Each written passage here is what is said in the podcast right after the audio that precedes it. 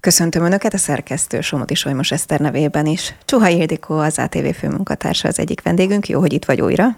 Köszönöm szépen a meghívást, szerbusztok. Vég Márton, az M4 újságírója van itt megint. Köszöntelek. Köszönöm, Köszönöm sziasztok. És Hazafi Zsolt, az Egyenes Beszéd főszerkesztője, szinte állandó beszélgető partnerem, üdvözöllek. Köszönöm a meghívást.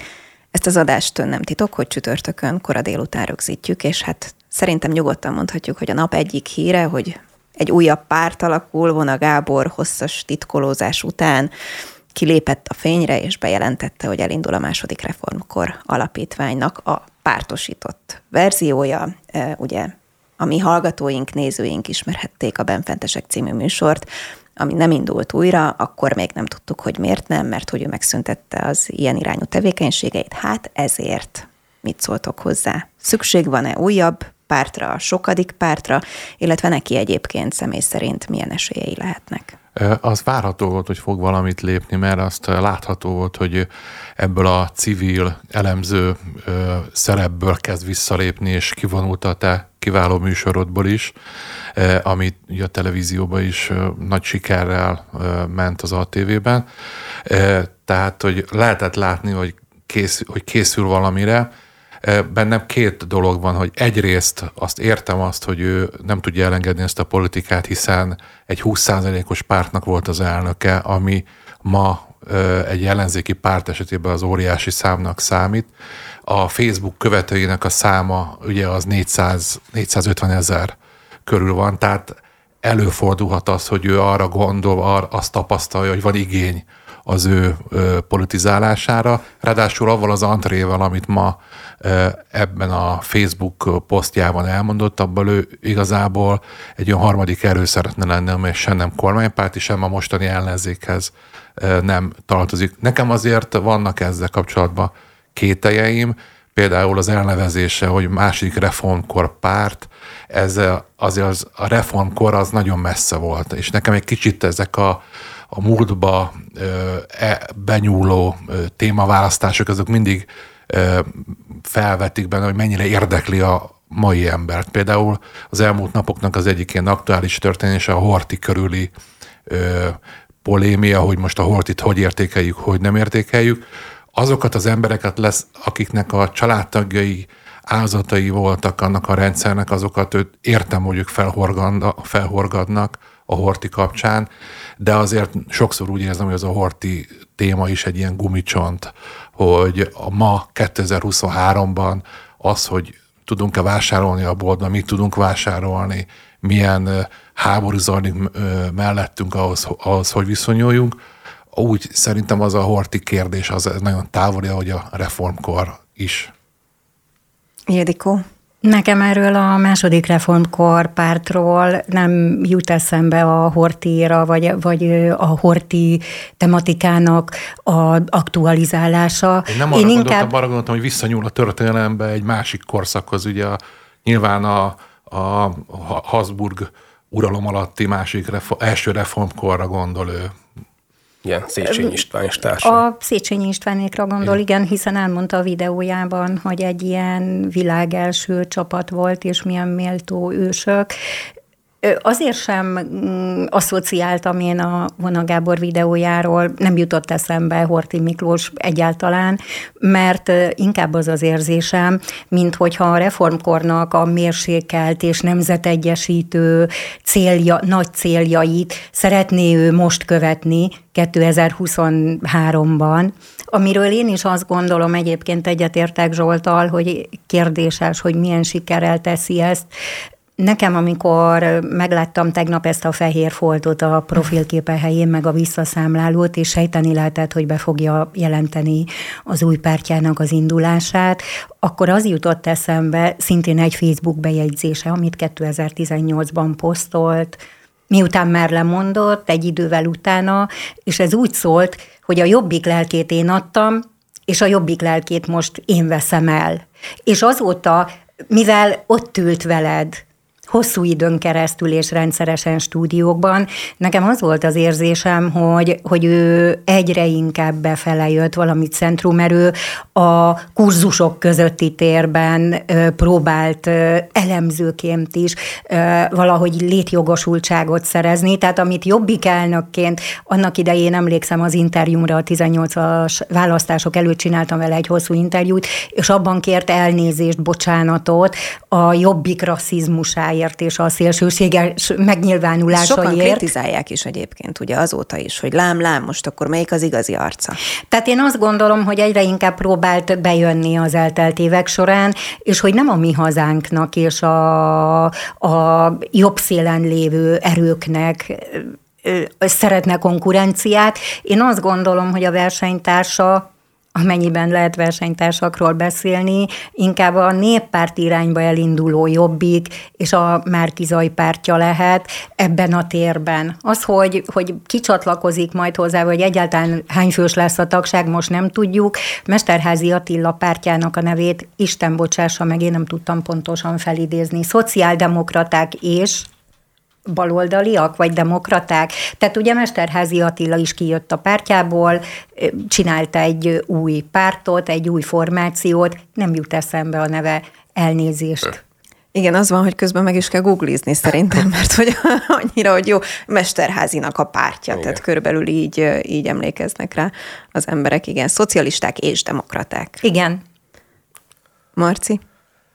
Én egyrészt értem a időzítést, ugye az egyértelmű, hogy most kezdődik megint egy politikai szezon, ugye a következő év választásai miatt, aki valamit akar kezdeni jövőre, ugye ez május, jövő május környékén lesz ugye az önkormány. Június 9-én. Június 9, addig el kell kezdeni építkezni annak, aki jövőre labdába akar rúgni. Kérdés az, hogy hát addigra ez a párt, ez hova fog eljutni. Nyilván az a célja, hogy hát ott legyen úgymond majd az osztozkodásnál, tehát hogy pár önkormányzati hely, vagy az LP-be, hát az kicsit addig kétséges, hogy azt az 5%-os küszöböt elérje. Tehát magát az időzítést azt, azt értem, hogy aki el akar indulni, az most nyilván a következő, tehát ilyen novemberig, aki akar majd indulni, az be fogja jelenteni, akár főpolgármesteri tisztségére, akár új párt színeiben van elképzelése, az most elő fog jönni. A mi hazánk ugye be is jelentette már. Igen a Gruntner Andrást főpolgármester jelöltként. No, és ezt is plegykálják egyébként, fűzöm tovább még ezt a vonalat,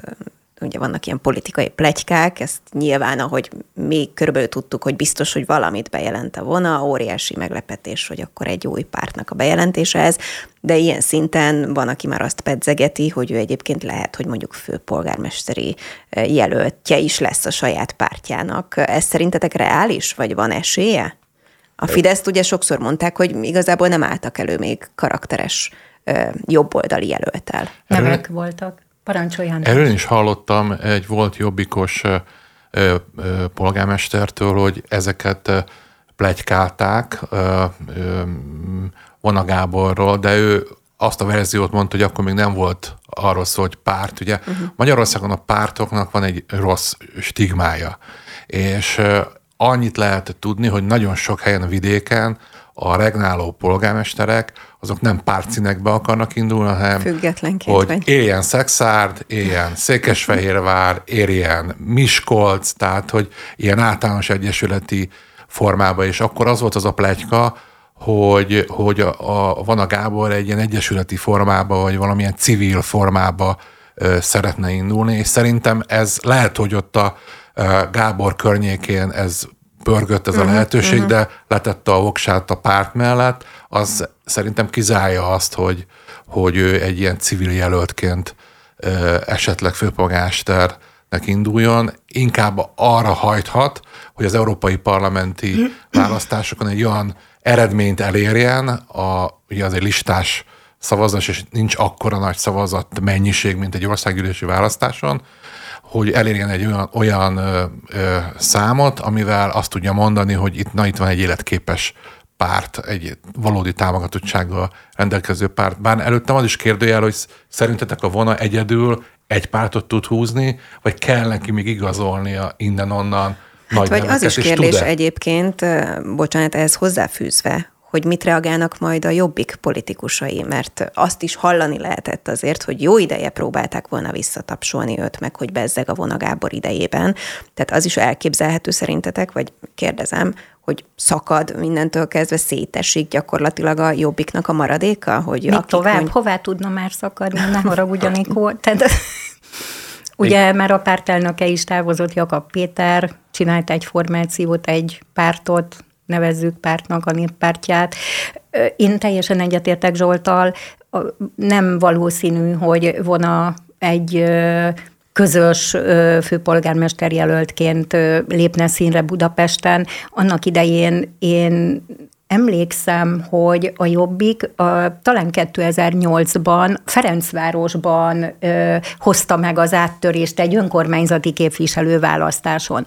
De ettől függetlenül Budapesten a Jobbik nem örvendett olyan hatalmas népszerűségnek. A hősök terét még a magyar gárdista időben valószínűleg ö, meg tudták úgy valamennyire tölteni, de nem feltételezem, hogy Budapesten lenne egy nagyon erős jobbikbázis, vagy, vagy hogy Vuna inkább a fővárosra koncentrálna. Ezt nem tudjuk, de ami a nagy neveket illeti, lehetett korábban olyan spekulációkat hallani, de semmi hivatalos megerősítése nem volt ennek, és nem is szeretném Schiffer Andrást hírbe hozni, de hogy vele kapcsolatban is lehetett ilyen városi legendaként arról hallani romkocsmákban, meg a Király utca környékén, hogy milyen jó lenne, ha Sifer András pártot alapítana, egy centrumpártot, amilyenné az LMP-t megálmodták annak idején, és azt gondolom, hogy ezt az erősítette, hogy ha nem is a Király utcánál, hanem a Dob utcában van egy kiülős terasz, és ott ő Mesterházi Attilával, Vonagáborral, meg azt hiszem Hont Andrással elmentek vacsorázni, vacsorözni, és posztoltak is egy fotót erről, tehát lehet, hogy ebből indult, vagy ebből mm, eredeztettek valakik olyasmi hírt, hogy itt valami pártalapítás készülne, de hát akkor a vona megcsinálta,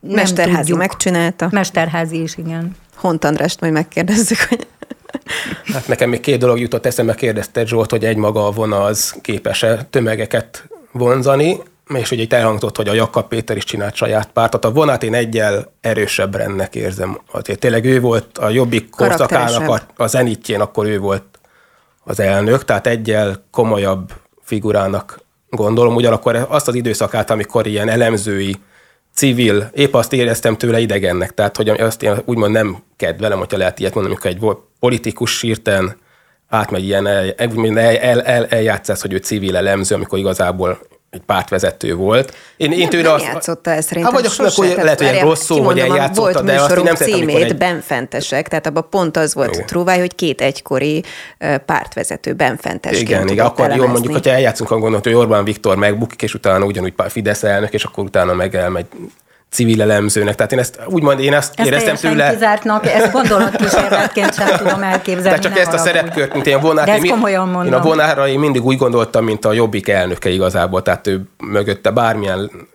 intézet lehet igazából, hogy én őt láttam, hogy velem szembe jött, akkor mint egy jobbikos karakter volt előtte, minden, úgyhogy egy komolyabb erőnek gondolom. Ugye egy a probléma, hogy ugye összességében az ellenzéknek a helyzetét az valószínűleg ugye nem segíti olyan szempontból, hogy ugye plusz egy párt most itt feljött a palettára, maga a szavazóbázis, az meg valószínűleg egy is adott, tehát ugyanazokon a szavazókon megy majd a, a rivalizálás, tehát hogy azt nem láttam, hogy kiábrándult, mindig ez, hogy a kiábrándult videteseket esetleg be lehet húzni, de itt még, még, még ugyanazt a torta szeretet vágják egy, egyel tovább, úgyhogy a, magát az elképzelést azt nem nagyon értem. Valószínűleg a vonának is van egy akkor egója, meg a környezete olyan volt, hogy érzett egy ilyen nyomást, meg saját készítést is, hogy na, akkor még egyszer megpróbálja, de hát ezt sokan érzik ezt, tehát itt már elhangzottak nevek, hogy azt gondolja, hogy ő lesz itt a második reformkor. Hát én drukkolok neki, de én amúgy már volt, hogy említettük, hogy a vonának a múltját azért páran szokták kritizálni, én is emlékszem még azért a 2010-es parlamenti évanyitól, amikor Gárda mellényben jelent meg. Nyilván azt már... De húzott egy nyilván, nem? Tessék? Vagy te nem érzékelted, hát Anikó? Lehet-e? Tehát szerintem én nagyon sokszor kaptam meg azt a kérdést, amikor itt két heti szinten interjút készítettem el, hogy jó, jó, de akkor most melyik az igazi arca? Hogy most ez a kamu, ahogy most van, mert próbál megfelelni a jelenlegi politikai környezetnek, vagy akkor az nem volt. Tehát, hogy hát ezt az emberek nem tudom, hogy mennyire végzett, tudják Tehát a volna történész, ha jól tudom, diplomáján nézve történész. Igen. Tehát valószínűleg tisztában volt az Árpád a jelentésével, Gárda mellény üzenetével, tehát azt nem hiszem, hogy akkor a kamu lett volna. Nyilván egy ilyen politikai termékként lehetett akkor is ezt értelmezni, most meg másra van úgymond igény. Meg az Árpád ugye elvitte a Mi Hazánk mozgalom és társai, tehát nyilván azt már nem lehet még egyszer lekopizni, mert lemásolni azt a No mindegy, csak mindegy, ezek, hogy én ezek, ezek egyelőre igen találgatásaink, és nyilván majd lesz témánk, hogyha itt mindenféle események vannak, úgyhogy ugorjunk tovább, és ugye említettük, hogy csütörtökön rögzítjük ezt a felvételt, és Édikó úgy esett be, hogy sűrű napja van, Szijjártó Péternél jártál, miről volt szó? Igen, egy sajtótájékoztató volt, és én amikor lehet, mindig elmegyek a miniszterek sajtótájékoztatóira, mert azt nem tudjuk, hogy mennyire kapunk részletes választ, vagy milyen választ kapunk, de a kérdéseket föl kell tenni. És föl ezek, lehet, igen, ez sokan Föl lehet kérdezik. tenni, igen, föl lehet, és, és ez szerintem jó. Tehát én a Budapest Airport megvásárlásáról kérdeztem, ugye a magyar állam beadta a vásárlási ajánlatát. És Mi derült ki? és tárgyalnak is, és a ATV híradónak megerősítette már a, a Budapest Airport tulajdonosa, hogy valóban tárgyalnak az eladásról. A magyar állam szeretné a többségi tulajdonosi részt 51 ot megvásárolni, ezt már eddig is tudtuk. Az én kérdésem az volt, emlékeztem Orbán Viktor miniszterelnöknek egy májusi nyilatkozatára, akkor Katarban volt a Katari Gazdasági Fórumon, és mindenki a svéd NATO csatlakozásról kérdezte a miniszterelnököt, de valamiért elmondta azt is, nyilván gazdasági vonatkozású felvetésekre, hogy ő azt tapasztalta a katariak részéről, hogy érdeklődnek a Budapest Airport irányába, és hogy mi idézem most a miniszterelnököt, mi ennek örülünk. És erre lettem volna kíváncsi, hogy ugye 51 os többségi részesedést szeretne most a magyar állam megvenni, hogy akkor a 49%-ot kivásárolja meg, és megkérdeztem, sajnos nem kaptam erre választ. Nem is zárta ki ezt a miniszter úr, azt mondta, hogy majd, hogyha odáig jutnak a tárgyalások, vagy olyan fázisban lesznek, akkor válaszol. Viszont a miértre, hogy, hogy a miniszterelnök korábban bejelentette, nyilván nem úgy állt a központi büdzsé, hogy a korábbi szándékukat megvalósítsák, mert tavaly is, vagy a, azt hiszem a évértékelő beszédében mondta azt, nem jól emlékszem, hogy ezt egy, hogy nem vettük le a napirendről, de egy picit elhalasztjuk ezt a vásárlást, és most, hogy az uniós pénzek sem jönnek, látjuk a költségvetés hiányát, nem hiszem, hogy annyira jól állna a büdzsé. Szijjártó Péter minden esetre nemzetbiztonsági és nemzetgazdasági érdekekkel indok indokolta ezt a vásárlást, nemzetstratégiai érdek, ezt már Nagy Márton is elmondta. Ezekre konkrétabbat. A Még a Vodafonnál is volt talán. Konkrétabbat erről nem, nem mondott.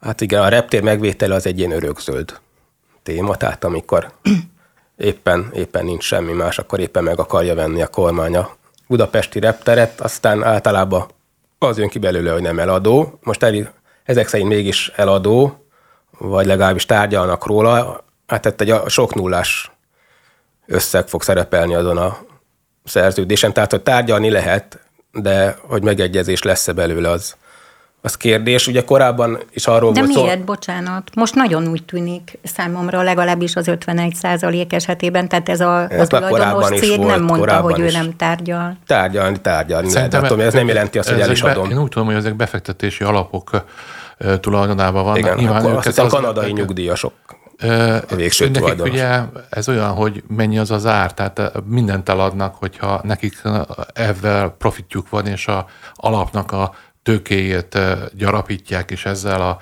e, tulajdonosaiknak a részesedését növelik, ők eladják. Itt szára kérdés, gondolom hát én. a száma kérdés, csak éppen a reptér az egy tipikus olyan, hogyha nincsen Covid, mondjuk, és működik a turizmus, és most éppen azért valószínűleg a következő években így fog felmenni az utasszám.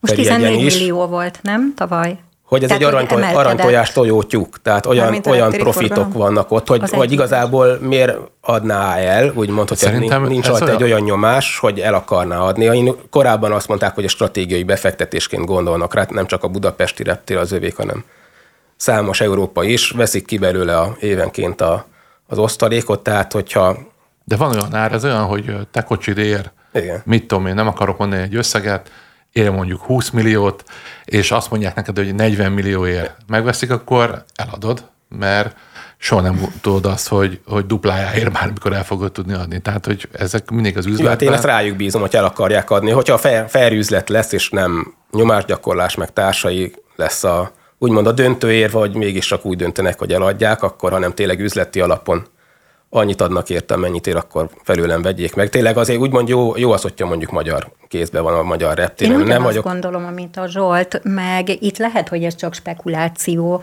hogy ugye a, most volt egy nagyon nagy összegű kötvénykibocsátás. 1,7 milliárd eurós a PMS tudatta, és akik értenek hozzá, és az expertjei ennek a kérdésnek, azok összefüggésben hozták ezt a két ügyet, és én sem zárom ki. És én arra emlékszem, hogy annak idején, amikor a teljes ára mondott egy összeget a Palkovics László vezette tárca, akkor ez egy 4,4 milliárd eurós összeg volt, tehát ez egy nagyon nagy összeg.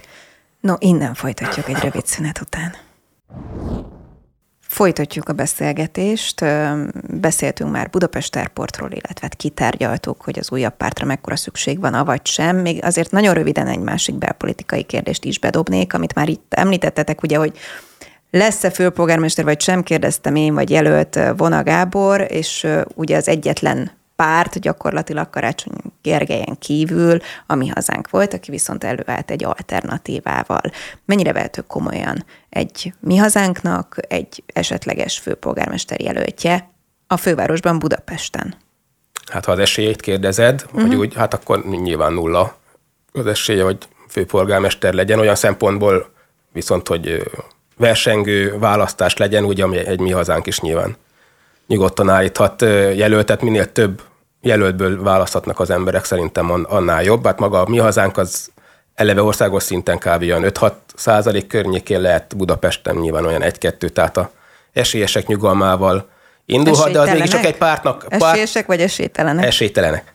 Hogy egy pártnak, tehát az, hogyha főpolgármester jelöltet tudok állítani, az már egy szintugrás, tehát összességében. Az egy dolog, hogy bejelentem, ahhoz még aláírásokat kell majd teljesetni, talán 100 ezer vagy 200 ezer, most írtam meg, nem mondom, hogy mennyit kell összegyűjteni, de hogyha már egy párt... A egy- jelöléshez A jelöléshez. kevesebbet. Nagyon keveset. Ke- Tehát akkor az már egy szintugrás. Tehát még Berki Krisztián is összehozta, azt hiszem, négy Igen. évvel ezelőtt, tehát akkor valószínűleg a Tényleg. ha emlékszünk, vagy mindegy, a négy évvel ezelőtt mi volt, valószínűleg a mi hazánk is ezt teljesíteni fogja. A következő időszakban valószínűleg még pár önként jelentkező még be fogja jelenteni az indulását.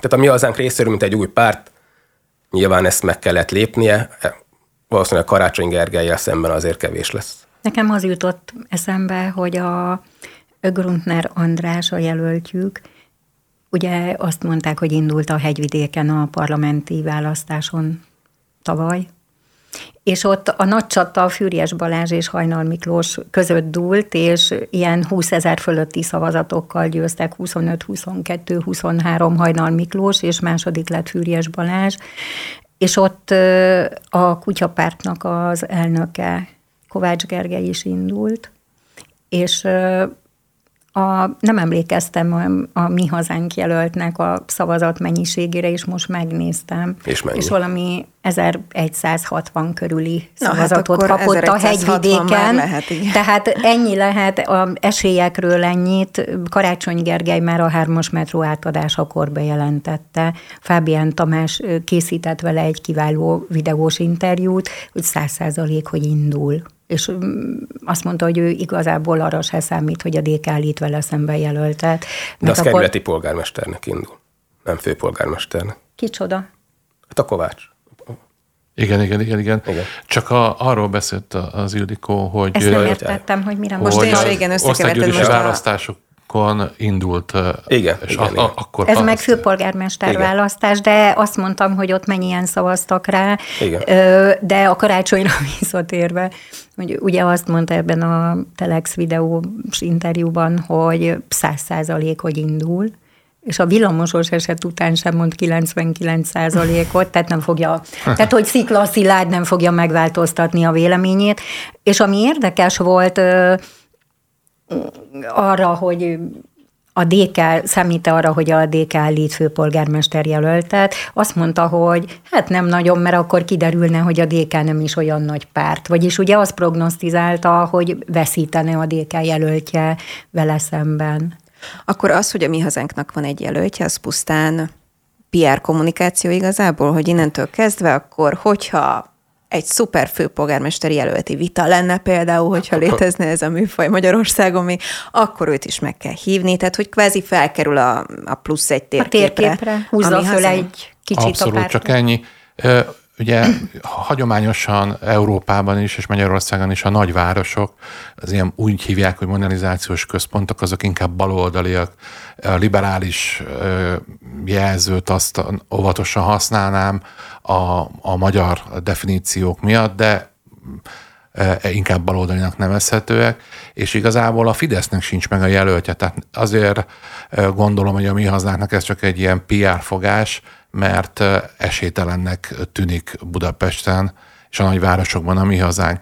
Annál nagyobb kérdés az, hogy azt lehet hallani a Fidesz házatájáról, bár ebben az Ildikó nálam sokkal update hogy ők már régóta küzdködnek azzal, hogy nincs igazából egy jó jelöltjük Budapesten. Mi a jó jelölt egyébként? Hát Tarlós István jó jelölt volt. Tehát annak idején Schmidt Pál 2002-ben, igen, Schmidt Pált függetlenként indították, Demszki Gábor legyőzte, de azért Schmidt Pált ismerték, szerették, sokan Olimpiai szavaztak rá volt. a jobb oldalon, tehát a Fidesz-MDF jelöltje volt, igen. Olimpiai bajnok is volt, nagykövet is volt, a diplomáciában is jártas volt. Igen, és olyan közvetlen volt. Tehát olyan civil benyomást keltett. Valóban, amit előbb Zsolt mondott, hogy nem nagyon szeretik a párt, politi- aki sterilen pártpolitikus, és a Schmidt Pál pont nem ilyen volt. Tehát nyilván a szavazatvonzó képessége is erősebb volt. Tarlós István nem volt rossz jelölt. Ő szintén nem volt a Fidesznek a tagja, de ő most azt nyilatkozta, hogy csak hárman csodálkoznának azon, ha ő elindulna a felesége, ő maga és Orbán Viktor, vagyis a felesége Orbán Viktor és a miniszterelnök, és ő saját maga is, tehát ő nem fog indulni. Ő már két évvel ezelőtt is egy hölgyről beszélt, Szent Királyi Alexandráról, ez kiderült, de valóban, amit Zsolt is mondott az előbb, hogy mm, nem tudom, hogy el van-e már valahol valami nagyon szűk De körben ilyenkor megy a döntve, fejvakarás? Megy a hogy- fejvakarás, hogy ki lehet az, vagy, vagy megy az alkú egyébként, hogy te belemész abba, hogy egyébként vélhetően vagy esetleg, vagy nem Itt tudom, nem fejvakarás lehet. van, itt ö, mérik a népszerűségét. Azt nekem is mondták, hogy Gyurta Dániel olimpikonnak a népszerűségét mérték, a Telex is így tudta, meg is írták, tehát én azt gondolom, hogy nagyon profin, tehát itt nem fejvakarás van, meg megkérdezzük, hogy ne haragudj, te szeretnél Aha, esetleg? aha. Nem tehát professzionálisan működő gépezet. Az igaz, hogy nem találják az alkalmas jelöltet, nyilván azért nehéz kérdéshez, mert Karácsony Gergelynek az esélyei azok nagyon jók. Hát Tehát bármilyen... Kérdés az, hogy kit áldozol be, kvázi, nem? Tehát szerintem ez is egy ilyen eldöntendő faktor, hogy, hogy Karácsony én- Gergely elég erős, és akkor ki az, akit kvázi, nem tudok máshogy fogalmazni, beáldozol azért, hogy vélhetően elbukik, de ne legyen nagy arcvesztés. De Fidesz szándékosnak érzem a Fidesznél. Tehát ez, hogy nem találják. A Fidesz az általában minden pozícióra megtalálja az embert, hogyha nagyon akarja. Tehát Szerintem ez egy nehéz egy- helyzet. Nehéz, ez egy Gondolja nehéz abba bele. Márton, hogy a parlamenti választásokon a 18-ból egy, azaz egy helyen győzött a Fidesz képviselőjelöltje. Budapestre, Budapestről beszélünk most, igen, itt van a főpolgármester választás, tehát igen, köszönöm Budapesten. Úgyhogy közben tarolt mindenhol máshol a Fidesz. Dunai Mónika volt az egyetlen, aki parlamenti képviselői mandátumot szerzett a fővárosban. Azért ez sokat elmond. De előtte én hallottam olyan véleményeket is, hogy 18-0, tehát hogy föladták még Füriyes Balázsnak nagyon jó esélyei mhm. lettek uh-huh. volna. Az egy hajszálon múlott, hogy nem győzött Füriyes Balázs. De tehát ez, hogy a 18-ból egy mandátumot ért el a Fidesz, ez magyarázza szerintem azt a késlekedést, a, ha késlekedésnek tekintjük, hogy még nincs főpolgármester jelölt. De itt azért a, a nevek között korábban Füriyes Balázs ö, abszolút esélyesnek tűnt, és itt, amit ö, hallani lehet, azért Kocsis Máté nevét is nagyon erőteljesen lehet hallani, de lehet, hogy valóban egy civil lesz. Ugye Német Balázs nyilatkozott most a napokban, hogy kapacitálják, de ő nem szeretne, nem tudom pontosan idézni, Zsolt segíts ki, légy Én is a Német Balázsról lehetett, ugye, aki a, most az atletikai világbajnokságot szervezte, és a e, magyar e, közszakati televíziónak volt nagyon sokáig az arca. Kollégám, igen. Amit e, érdekesebb a helyzetben elmondani, hogy a a Fidesz azért egy erős bajtársiasságról is szól, legalábbis erről szokott beszélni Orbán Viktor, és mind Tarlós Istvánnál, mind Schmidt Pálnál az, hogy ők elindultak egy olyan helyzetben, a, amiben nem voltak esélyesek, és ki is kaptak, mert ugye a Tarlós először kikapott Demszki Gábortól, és előtte meg a Schmidt Pál, ő azért a Orbán Viktor azért ezeket a, a közösségért tett szolgálatokat ő azért szokta díjazni, azért Schmidt Pál utána nem sülyeztőbe került, hanem államfő lehetett, aztán egy... Hát alelnök először, ugye, alelnök, a Fidesz alelnöke, igen. LP képviselő is, Tarlos Istvánnak a mai napig van kormányzati megbizatása, ha jól emlékszem. Nem vállalta már, úgy emlékszem, a, a MÁV-nál pont, de, de fölajánlottak neki, igen, számos Tehát posztot. mindenképpen kell egy arc, aki még ha tudják is, hogy esetleg vereséget szenved, de a, a, a közösséget összefogja, és megjelenít valamilyen szinten egy egységes pártot a fővárosban. Tehát biztos vagyok benne, hogy fognak találni egy olyan, olyan arcot, aki valamilyen szinten az ő gondolkozásukban meg tudja szólítani a, a fővárosi Fidesz szavazókat legalább. Végszóra ehhez a témához mikorra kellene, hogy meglegyen ez a jelölt egy egészséges politikai helyzetben? Tehát, hogy itt azért én azt gondolnám, hogy ősszel be kell, hogy induljon a, a kampány, a főpolgármester jelölti székkérés. Gulyás Gergely erre megadta a választ, azt mondta, hogy szept- az ő személyes véleménye, hogy szeptember végére. Uh-huh meg kellene jelölni, hogy ki lesz a Fidesz főpolgármester Ugye a nagyon-nagyon fontos hétvége lesz most, hogy Köcsén évről évre össze szokott gyűlni a Fidesz értelmisége, és Orbán Viktor ott szokott tartani egy előadást. Én úgy gondolom, hogy, hogy ez a köcsei találkozó lehet egy startpisztoly, hogy legalábbis a, a sztorit, hogy mit akarnak mondani az LP e választásokról és a önkozati választásokról, azt itt el fog dördülni képzavarral élve, hogy nem. Tehát a startpisztoly az el szokott dördülni. Igen, igen, igen. Tehát, hogy szerintem most e, nagyjából el fog indulni már, legalábbis az üzenet szintjén, hogy mit akarnak mondani erre a választásra, akár a fővárosiaknak, akár a vidékieknek. Ha szabad még egy gondolatot, ezt szerintem a Fidesznek alapvetően, tehát azt próbáltam az előbb elkezdeni, hogy hogyha nagyon akarnának, akkor nyilván tudnának alkalmas jelöltet is találni, csak mivel ez a legnagyobb választott pozíció alapvetően, tehát a főpolgármester az Budapest választja meg. Tehát ez szerintem egy Orbán Viktornak nem érdeke, hogy egy olyan erős, karakteres, saját támogatottsággal rendelkező főpolgármester Fideszes színekben felépüljön, aki úgymond szintén potensként jelentkezik meg, aki egy Budapestet el tud hatékonyan irányítani. Ez nem véletlen, hogy a Fidesz szerintem nem találja direkt olyan, a Tarlós István is deklaráltan várospolitikus uh-huh. volt, országos úgy érted, hogy ellenpontozna a főhatalmat? Tehát, hogy ne, nem is az, hogy ellenpontozna, hanem ő, mint, mint amikor a Lázár János olyan, szim, olyan nagyon erős kancellárminiszter volt, Ugye ő tett ott élet. De Márton, itt, itt nincs a Fidesznek, erről beszélt Anikó is az előbb, Zsolt is, hogy nyilván azért a nagy ágyúkat nem küldik harcba, nem azért, Én mert nem lennének alkalmasak, Budapesten vagy a népszerűségi... A Fidesz, tehát ilyen 55-45 kb. az vagy a, a népszerűségi, rengeteg Fideszes van Én Tehát, annyiban vitatkoznék, mert lehet, hogy régebben volt, amikor megosztottabb volt, és a Fideszen belül voltak erőcentrumok, de szerintem ma már Orbán Viktornak a Fideszen belül senkitől nem kell tartania. Annyira egyértelmű, hogy az ő politikai kvalitása. Hát már nem, direkt ezért nincsen soha olyan jelölt, aki... Szerintem korábban sem kellett. Tehát nem volt az Orbán Viktornak a pártelnöki és a miniszterelnöki hatalma, pozíciója megkérdőjelezhetetlen volt a Fideszben, tehát azért azt ne felejtsük el, hogy lehetett azt mondani kívülről, hogy ki látszik nagyon népszerűnek, vagy ki az, aki sokat dolgozik, vagy nagy a teherbírása, de azt azért ne felejtsük el, hogy a Fideszben, ahogy a többi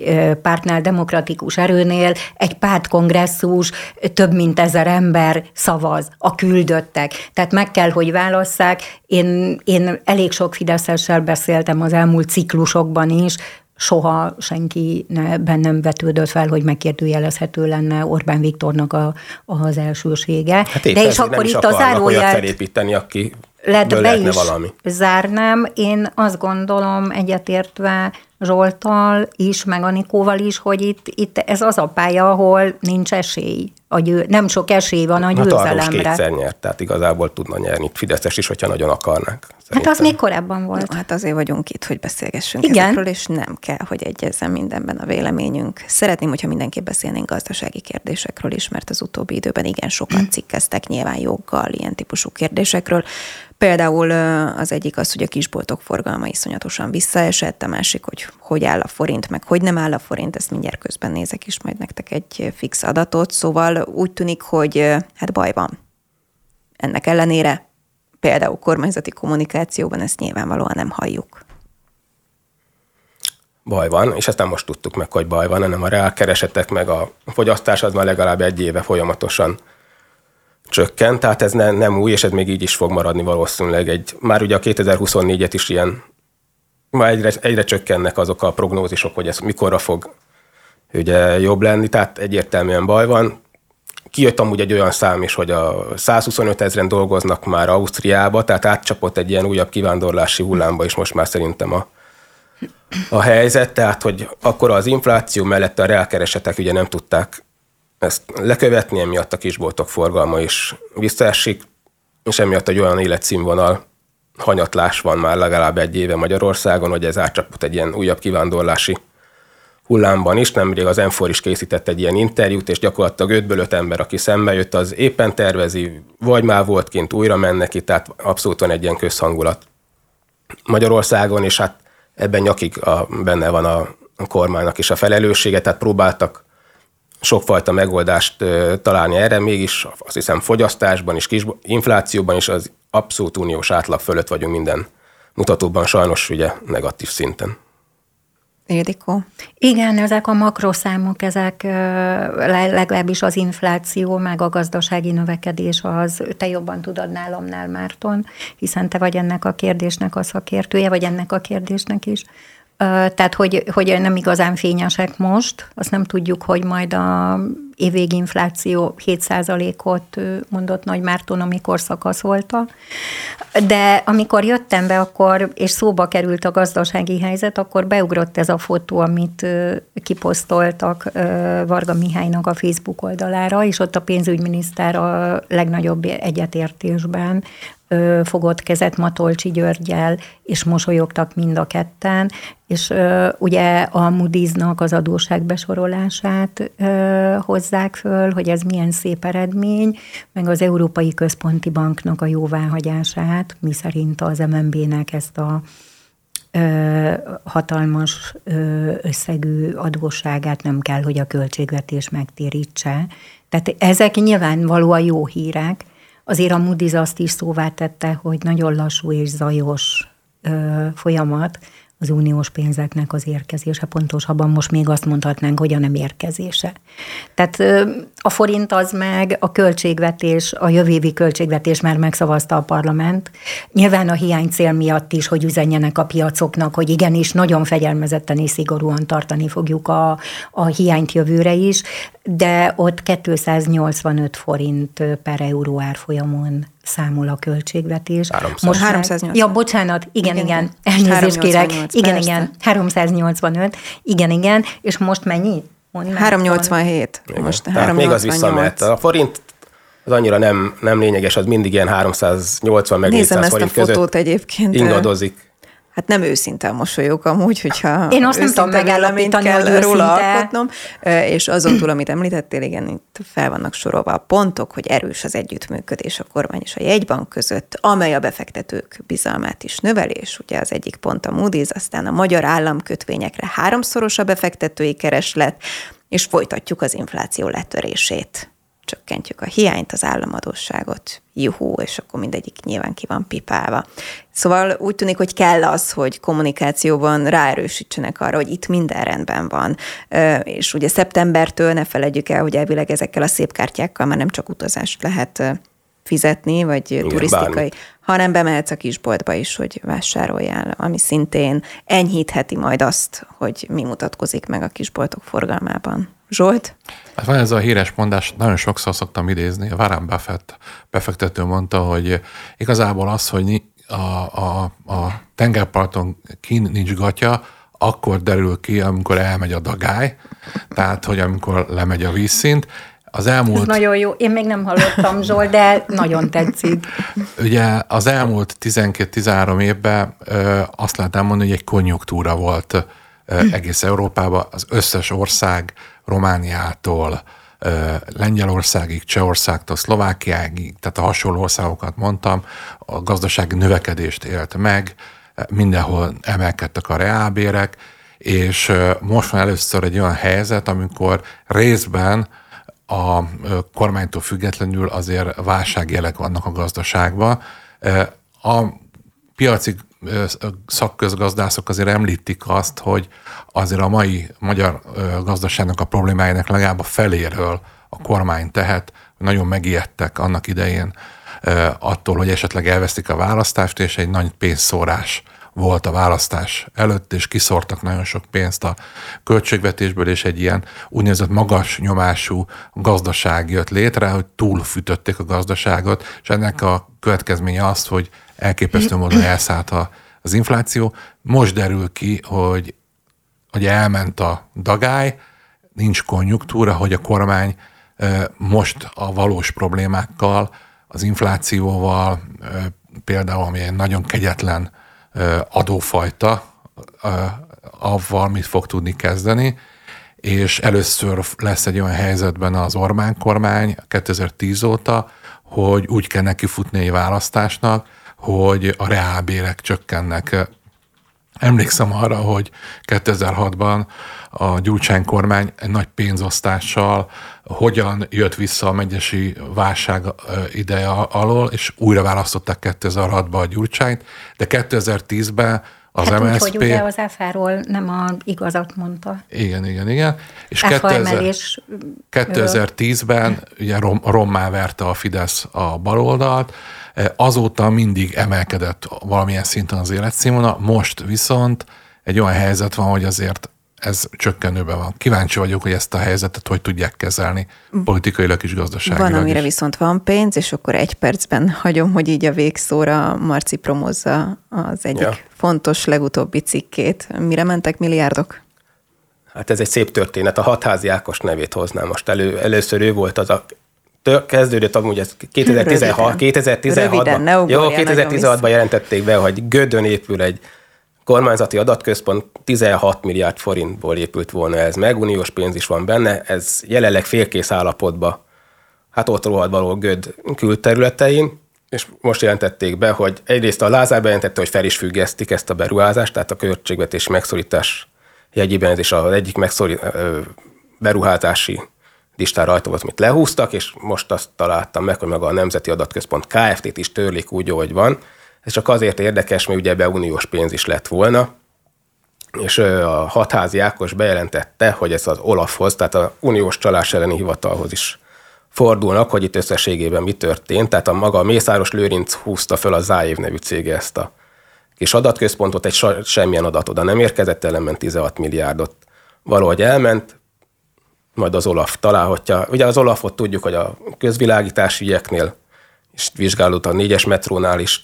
Ez egy kicsivel kisebb tétel, de valami történt, tehát nagyon érdekes, hogy maga Tuzson Bence jelentette be, akkor még kabinet, a kabinet minisztériumban volt államtitkár, hogy erre nagyon szükség van a modern közigazgatás létrehozásához, 16 milliárd forintból felépítették, hogy nagyjából maga a szoftverpark oda nem érkezett meg, eltelt x év, Hatházi Ákos ott megjelent, csinált egy fotót, hogy itt mi történt, kérdések vannak, majd meglátjuk, hát nem hogy a... jön az uniós pénz. No, legyen ez a végszó. Nagyon köszönöm, hogy itt voltatok. Önöknek pedig a figyelmet köszönjük, és egy hét múlva újra találkozunk. Viszontlátásra. Viszontlátásra. Köszönjük. Minden jót.